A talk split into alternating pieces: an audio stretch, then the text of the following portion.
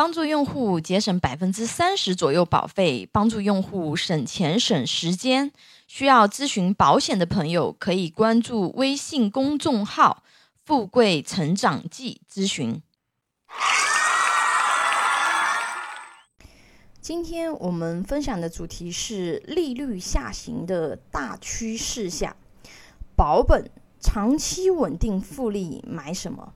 啊，为什么一开篇就说利率下行的大趋势？我们来分析看看啊，未来利率真的会下行吗？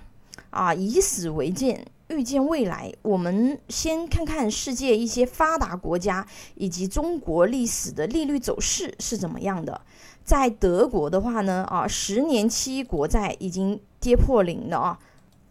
大家可以看我文稿分享的这个图片啊，是。一九六零年一月至二零一九年七月，六十年期间啊，德国十年期国债的利率走势啊，由图可以看出来啊，从九九年之前，对吧？它这个利率从来没有低于百分之五，那到二零零二年之后啊，从未超过百分之五。德国十年期国债利率是。高高低低啊，走滑梯啊，越来越低。纵观发达国家市场利率的走势啊，近几十年一直呈下滑趋势，已走进零利率啊，甚至是负利率的时代啊。负利率什么意思啊？就是你钱存在银行里啊，银行还要问你收钱。大家也可以看一下那个，就是我文稿的这个图片啊，里面包含了目前一些国家的一个利率啊。但是因为它这个数据的话呢是二零一九年的啊，如果说是近期的，我还没有更新啊。但是大家理解一个这个概念就行了啊啊，包括我们中国的，我们中国的一年期利率啊，也是由百分之十点九八啊进入了百分之一点五。我们目前相比其他国家其实还是高的，但是。对比这个历史，对吧？那已经是最低的这样的一个水平了。二零一九年八月三十日啊，中国银保监会一百八十二号文表示啊，为了守住不发生系统性风险底线，规定将责任准备金评估率上限由年复利。百分之四点零二五和预定率的小者调整为复利百分之三点五和预定利率的小者啊，并且在年初啊就已经不再批复百分之四点零二五的这样的一个年金保险产品了。什么意思啊？那意思的话呢，就是说啊，本来保险公司有一些产品，它的那个预定利率啊，就是。等于说，你投保这个产品，它的确定收益相对是比较高的啊。但是因为我们保险产品，它也不能够说收益，我们只是说确定的利益啊。那这个通知发完以后啊，那么接下去利率可能是什么样的一个走势呢？啊，这个通知国家释放的是什么信号呢？我们来回顾一下历史啊，国家在一九九七年的时候啊，曾经也发布过一次这样的通知。那后面发生了什么呢？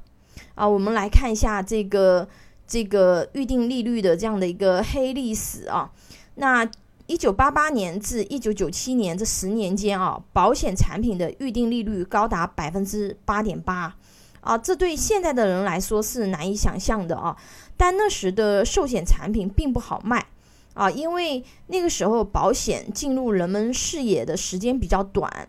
大家并不了解保险的功能啊，还有一个重要的因素是当时的银行一年期定期存款利率啊，在百分之七点四七至百分之十一点三四之间。那时候很多人觉得傻子才会去买啊，利率比银行低的保险啊。大家也可以看一下啊，这个分享的这个啊利率，这个算是绝版的了啊。下图啊，大家看一下啊，是为这个近一些年啊，我们这个就是银行的储蓄利率和这个保险的这个预定利率啊发展趋势的这样子的一个图表啊，那也曾出现过这样一批保单的啊，就是利率直接锁定在百分之八啊。九七年十月二十三日，监管部门发布紧急通知啊，将人寿保险业务的。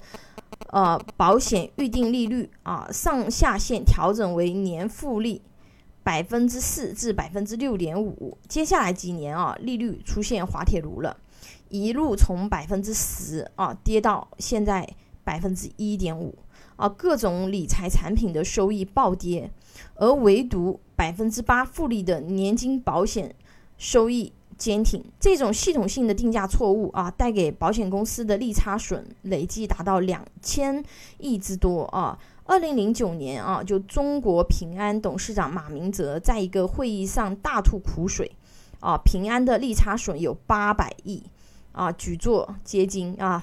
当年有幸买到这个预定利率啊为百分之八的这样的一个。年金的朋友啊，应该已经躺在家里，这个就是偷笑了啊。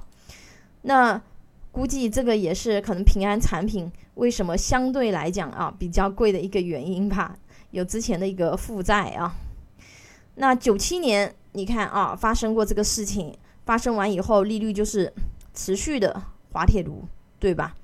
那我们现在也发生了。啊，而且就是种种迹象表明，未来啊，中国利率走低是大势所趋啊，大概率会发生的事情。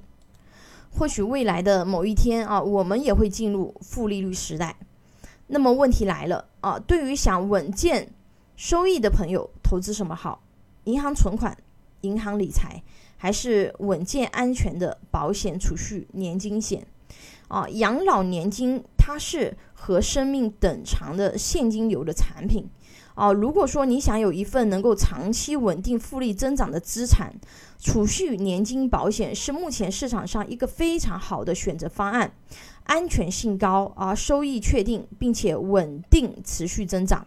啊，当然，一般也不建议所有的资金全部投资在储蓄年金保险上啊，但是可以配置部分资产在储蓄年金上，用来获取啊未来这个长期的确定的源源不断的现金流啊。保险储蓄类案例，大家可以点击啊参考这个之前的一个分享啊，给孩子存五十万，最终孩子可以拿回七百五十六万。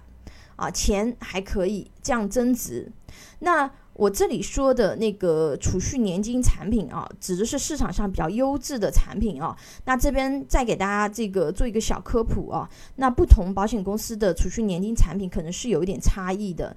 那并不是所有的产品啊，如果从数据角度来说啊，都算是优质的。所以说，如果说你想选择一些优质的产品啊，可以那个就是给我留言。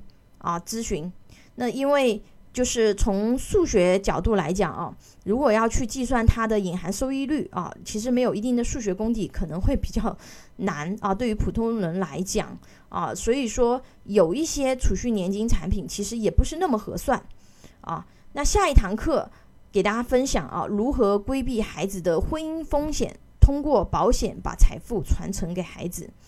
拥有一百多家保险公司产品库，可以帮助用户节省百分之三十左右保费，帮助有保险需求的用户省钱省时间。如果有风险分析、保障规划需求的朋友，可以给我留言，或者关注微信公众号“富贵成长记”咨询。你的鼓励和支持是我行动最大的动力。喜欢我的内容分享，请订阅、点赞、转发哟。